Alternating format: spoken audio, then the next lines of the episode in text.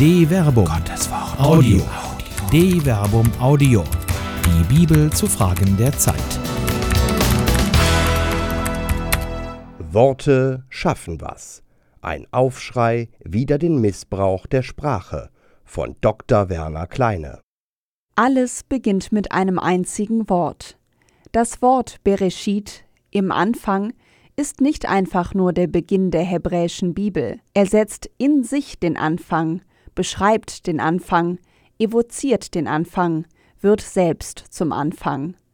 Ein einzelnes Wort erschafft eine Wirklichkeit, wohl und wirksam gesetzt. Worte haben Schöpfungsmacht. Wie sehr Worte Wirklichkeiten schaffen, ist nicht nur an dem anhaltend emotionalisierten Diskurs über die Flüchtlingsfrage zu beobachten. Tobias Rüther stellt einleitend zu seinem lesenswerten Beitrag Rhetorik ohne Obergrenze fest. Staatsversagen, Herrschaft des Unrechts, ein Riss durchs Land, hier die Deutschen, dort die Berliner Politik, Destabilisierung, Souveränitätsverzicht. Und Millionen Flüchtlinge von der Kanzlerin eingeladen, über ein Jahr des haltlosen Geredes und was es angerichtet hat. Wenn Worte schlagen. Er beschreibt in seinem Beitrag eindrücklich, wie die drei Worte Wir schaffen das zu Triggern wurden, die bei Gegnern und Befürwortern eine rhetorische Reaktion der Extreme ausgelöst hat, die bar jede Orientierung an Fakten die Emotion zur eigentlichen Information erhoben hat. Der Diskurs löst sich so in ein weißrauschendes Gerede, wenn nicht gar Geplapper auf, das jede argumentative Auseinandersetzung durch lautschreiend redundant zu Markte getragene Verschlagwortungen mühelos unmöglich macht. Worte schaffen Befindlichkeiten. Der faktische Zustand der Bundesrepublik Deutschland lässt nicht annähernd auf ein tatsächliches Alltagsbedrohungsszenario schließen, wie es sich hinter selbst von namhaften Protagonisten des rhetorischen Diskurses bemühten. Gleichwohl lassen das aber auf Kampf getrimmte Begriffe wie Souveränitätsverzicht, Umvolkung oder Staatsversagen, um nur drei rhetorisch hochvalente Begriffe der gegenwärtigen Debatte zu erwähnen, vermuten. Die Urheber dieser Begriffe leben von der Macht der Worte.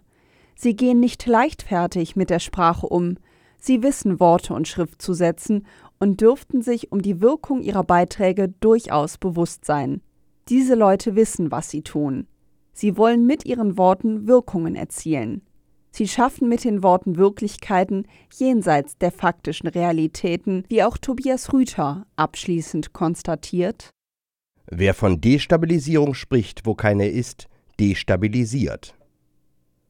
Wenn Worte stinken. Es sind rhetorische Artefakte, die man getrost als Gerede bezeichnen kann aber jedes Geraune schafft eine Atmosphäre. Mag das Gerücht auch noch so zum Himmel stinken, es ist durch die bloße Äußerung in der Welt und wirkt. Dabei wirkt das Gerücht wie ein olfaktorisches Phänomen. Es ist kaum greifbar und doch hochwirksam. Olfaktorische Phänomene wirken unmittelbar auf das limbische System des Menschen und beeinflusst hier massiv das Entstehen von Emotionen, aber auch Lernprozesse. Ein Geruch wird mit einer bestimmten Emotion verknüpft und kann sie, selbst wenn er nur in Spuren wahrnehmbar ist, jederzeit evozieren. Das funktioniert ganz banal etwa bei Zimt. Allein das Wort schon löst weihnachtliche Gefühle aus, weil in der deutschen Tradition Zimt als Weihnachtsgewürz belegt ist. In anderen Ländern spielt das keine Rolle. In Deutschland hingegen gibt es gerade in kirchlichen Kreisen immer wieder hochemotional ausgetragene Diskussionen, sobald im September zimthaltiges Gebäck in den Auslagen der Warenhäuser auftaucht. Die frühkindlich olfaktorische Prägung löst diesen im Wortsinn kindisch emotionalen Reflex aus, der durch noch so viel faktenbasiertes Wissen nicht klein zu kriegen ist. Ähnlich verhält es sich auch mit Gerüchten. Einmal in der Welt entfalten sie ihre Wirkung. Die muss nicht immer unheilvoll sein. Die Wirkung ist aber von individuellen, oft vor- und unbewussten Vorprägungen beeinflusst. So stellt Paulus im zweiten Korintherbrief fest: Dank sei Gott, der uns stets im Siegeszug Christi mitführt und durch uns den Duft der Erkenntnis Christi an allen Orten verbreitet. Denn wir sind Christi Wohlgeruch für Gott unter denen, die gerettet werden, wie unter denen, die verloren gehen. Den einen sind wir Todesgeruch, der Tod bringt, den anderen Lebensduft, der Leben verheißt. 2 Korinther Kapitel 2 Vers 14 bis 16 Wortmacht Paulus befindet sich in einer schwierigen Situation gegenüber der korinthischen Gemeinde als Adressatin seines Schreibens. Seine Geschichte mit dieser schillernden Gemeinde war ohnehin schon alles andere als konfliktfrei. Bereits im ersten Korintherbrief deutet sich an, dass manche Gemeindemitglieder Paulus, obschon Gründer und Erstverkünder der Gemeinde, skeptisch gegenüberstehen. Manche schließen sich lieber Apollos an, der die Arbeit des Paulus in Korinth fortsetzte und gegenüber Paulus in der direkten Rede offenkundig deutlich überzeugender agierte und die Gemeinde in seinen Bann zu ziehen wusste. Lukas beschreibt ihn in der Apostelgeschichte folgendermaßen. Ein Jude namens Apollos kam nach Ephesus. Er stammte aus Alexandria, war redekundig und in der Schrift bewandert. Er war unterwiesen im Weg des Herrn er sprach mit glühendem Geist und trug die Lehre von Jesus genau vor, doch kannte er nur die Taufe des Johannes. Er begann offen in der Synagoge zu sprechen. Apostelgeschichte Kapitel 18, Vers 24 bis 26. Demgegenüber beschreibt Paulus seine eigene rhetorische Wirkung im zweiten Korintherbrief folgendermaßen. Ja, die Briefe, wird gesagt, sind wuchtig und voll Kraft, aber sein persönliches Auftreten ist matt und seine Worte sind armselig. 2 Korinther Kapitel 10 Vers 10 Paulus konnte in der freien Rede gegenüber der rhetorischen Brillanz eines Apollos offenkundig nicht wirklich bestehen. Er weiß aber auch, dass gerade die freie Rede ein Gesamtkunstwerk ist, die die Wirksamkeit der Worte durch Gestik, Mimik, Sprachtemperatur und Modulation, Betonung und vieles andere mehr verstärkt. Die Person des Redners ist in der freien Rede immer auch Teil des rhetorischen Plans. Die Person des Redners ist die Methode, durch die das gesprochene Wort Gestalt wird. Paulus betont deshalb Wer so redet, der soll sich merken. Wie wir durch das geschriebene Wort aus der Ferne wirken, so können wir auch in eurer Gegenwart tatkräftig auftreten. 2 Korinther Kapitel 10 Vers 11 und er weist dem Apollos den ihm gebührenden Platz zu. Ich habe gepflanzt, Apollos hat begossen, Gott aber ließ wachsen. 1 Korinther Kapitel 3 Vers 6 Theologische Duftlehre Paulus weiß um seine Fähigkeiten und die Fähigkeiten seiner Mitarbeiter. Er weiß, wie er diese Fähigkeiten zueinander in Beziehung setzen muss, um eine größtmögliche Wirkung zu entfalten. Durch ihn und seine Mitarbeiter wird das Wort des Evangeliums des vom Kreuzestod Auferstandenen in die Welt getragen. Durch sie wird es wirklich. Unaufhaltsam wie ein Duft verbreitet sich die Botschaft überall hin. Vergleiche 2 Korinther Kapitel 2 Vers 14. Paulus trägt gewissermaßen ein Gerücht in die Welt. Das ist subtil, aber hochwirksam. Gerüchte wirken emotional, Sie evozieren unmittelbar und unwillkürlich Reaktionen, die durch Vorprägungen beeinflusst werden. Deshalb kann Paulus schreiben Den einen sind wir Todesgeruch, der Tod bringt, den anderen Lebensduft, der Leben verheißt. 2 Korinther Kapitel 2 Vers 16 Es ist ja dasselbe Phänomen.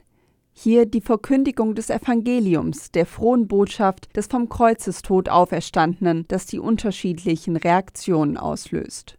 Zwischen Tod und Leben ist ein drittes nicht gegeben. Wie ein Haken ohne Angelschnur.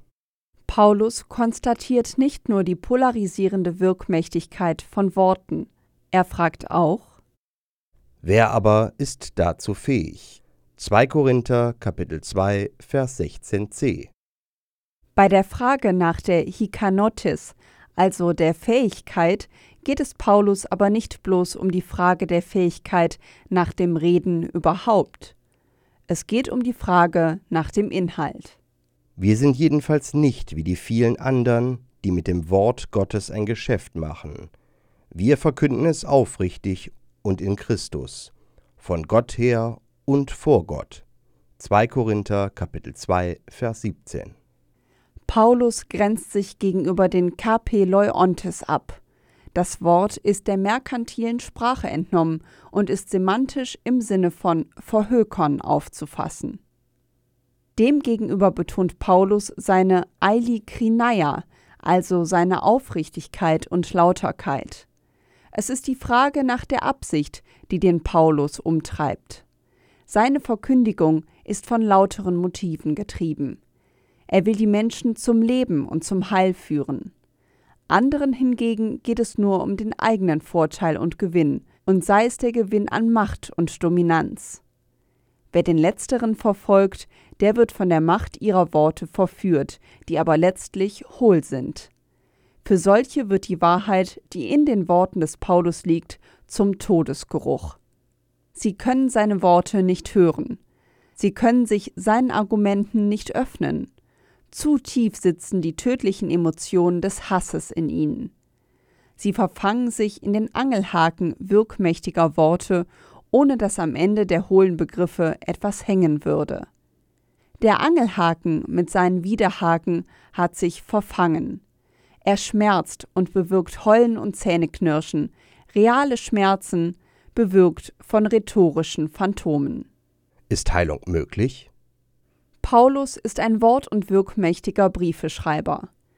Wirkmächtige Briefe zu schreiben ist ungleich schwieriger, als wirkmächtige Reden zu halten. Briefen fehlen die Parameter des Erlebens der Persönlichkeit des Redners, seiner Mimik, Gestik und Stimme. Dem Briefeschreiber bleibt alleine das Wort. Der kanonische zweite Korintherbrief legt ein beredtes Zeugnis vom Ringen um die korinthische Gemeinde ab. Es ist nicht mit ein paar Worten getan. Paulus muss alle Register seines Könnens ziehen. Er argumentiert, bittet, appelliert an die Emotionen, er leidet Niederlagen, wird zornig, schreibt wie ein Narr und kündigt schließlich einen persönlichen Besuch an. Er steht mit seiner ganzen Person für die von ihm verkündete Botschaft ein. So schreibt er am Ende des kanonischen zweiten Korintherbrief Ihr verlangt einen Beweis dafür, dass durch mich Christus spricht, der nicht in seiner Schwachheit, sondern in seiner Kraft unter euch wirkt. Zwar wurde er in seiner Schwachheit gekreuzigt, aber er lebt aus Gottes Kraft. Auch wir sind schwach in ihm, aber wir werden zusammen mit ihm vor euren Augen aus Gottes Kraft leben. Fragt euch selbst, ob ihr im Glauben seid, prüft euch selbst. Erfahrt ihr nicht an euch selbst, dass Christus Jesus in euch ist, sonst hättet ihr ja als Gläubige schon versagt. Ich hoffe aber, ihr werdet erkennen, dass wir nicht versagt haben. Doch flehen wir zu Gott, dass ihr nichts Böses tut, nicht damit wir gerechtfertigt erscheinen, sondern nur, damit ihr das Gute tut, wir aber wie Versager dastehen. Denn wir können unsere Kraft nicht gegen die Wahrheit einsetzen, nur für die Wahrheit. So ist es uns eine Freude, wenn wir schwach dastehen, ihr aber euch als stark erweist. Das ist es, was wir erflehen, eure vollständige Erneuerung. Deswegen schreibe ich das alles aus der Ferne, um nicht, wenn ich zu euch komme, Strenge gebrauchen zu müssen, Kraft der Vollmacht, die der Herr mir zum Aufbauen, nicht zum Niederreißen gegeben hat. 2 Korinther Kapitel 13 Vers 3 bis 10 Ein notwendiger Perspektivwechsel Paulus wendet rhetorisch geschickt die Perspektive. Die Korinther haben sich an seiner Person abgearbeitet. Sie haben ihm unlautere Absichten unterstellt und ihn gedemütigt. Die Emotion hat die Oberhand über die Information gewonnen. Paulus aber hat alles, was ihn treibt, offengelegt. Er hat sein Innerstes nach außen gewendet, wie er selbst schreibt. Unser Mund hat sich für euch aufgetan, Korinther. Unser Herz ist weit geworden. In uns ist es nicht so eng für euch, eng ist es in eurem Herzen. Lasst doch als Antwort darauf, ich rede wie zu meinen Kindern, auch euer Herz weit aufgehen. 2 Korinther Kapitel 6 Vers 11 bis 13. Er hat Transparenz geschaffen, er hat nichts mehr zu verbergen. Jetzt ist es an den Korinthern, ihre wahre Gesinnung zu prüfen. Denn darum geht es. Wes Geistes Kind ist dieses Volk eigentlich? Will es aufbauen oder zerstören? Will es stark sein oder lamoyant herumjammern? Will es sich auf Fakten und Wahrheit gründen oder bloßen, hohlen Gerüchten hinterherlaufen? Das ist vielleicht das Problem. Das Denken des Volkes, der ehemaligen Dichter und Denker, ist so hohl geworden, dass es sich begierig von jedem Vorurteil füllen lässt. Auch Mist macht voll, lässt aber bloß stänkern.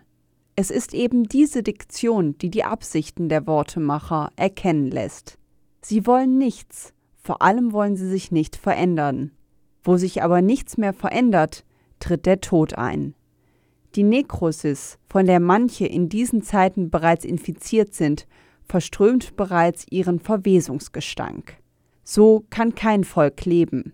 Es ist für die Anständigen wieder einmal Zeit, sich laut zu machen und die entscheidenden Fragen zu stellen, die schon Paulus stellte. Beugt euch nicht mit Ungläubigen unter das gleiche Joch. Was haben denn Gerechtigkeit und Gesetzwidrigkeit miteinander zu tun? Was haben Licht und Finsternis gemeinsam? Was für ein Einklang herrscht zwischen Christus und Beliar? Was hat ein Gläubiger mit einem Ungläubigen gemeinsam? Wie verträgt sich der Tempel Gottes mit Götzenbildern? Wir sind doch der Tempel des lebendigen Gottes. Denn Gott hat gesprochen, ich will unter ihnen wohnen und mit ihnen gehen. Ich werde ihr Gott sein, und sie werden mein Volk sein. Zieht darum weg aus ihrer Mitte und sondert euch ab, spricht der Herr, und fasst nichts Unreines an. Dann will ich euch und euer Vater sein, und ihr sollt meine Söhne und Töchter sein, spricht der Herr, der Herrscher über die ganze Schöpfung. 2 Korinther Kapitel 6 Vers 14 bis 18. Worte haben wirklich Macht. Worte schaffen Wirklichkeit. Es geht in diesen Zeiten um zu viel, als dass die Guten schweigen könnten. Die Welt braucht den Duft des Lebens. Jetzt, laut, lebendig. Eine Produktion der Medienwerkstatt des katholischen Bildungswerks Wuppertal Solingen-Remscheid. Autor Dr. Werner Kleine Sprecher Jana Turek und Marvin Dillmann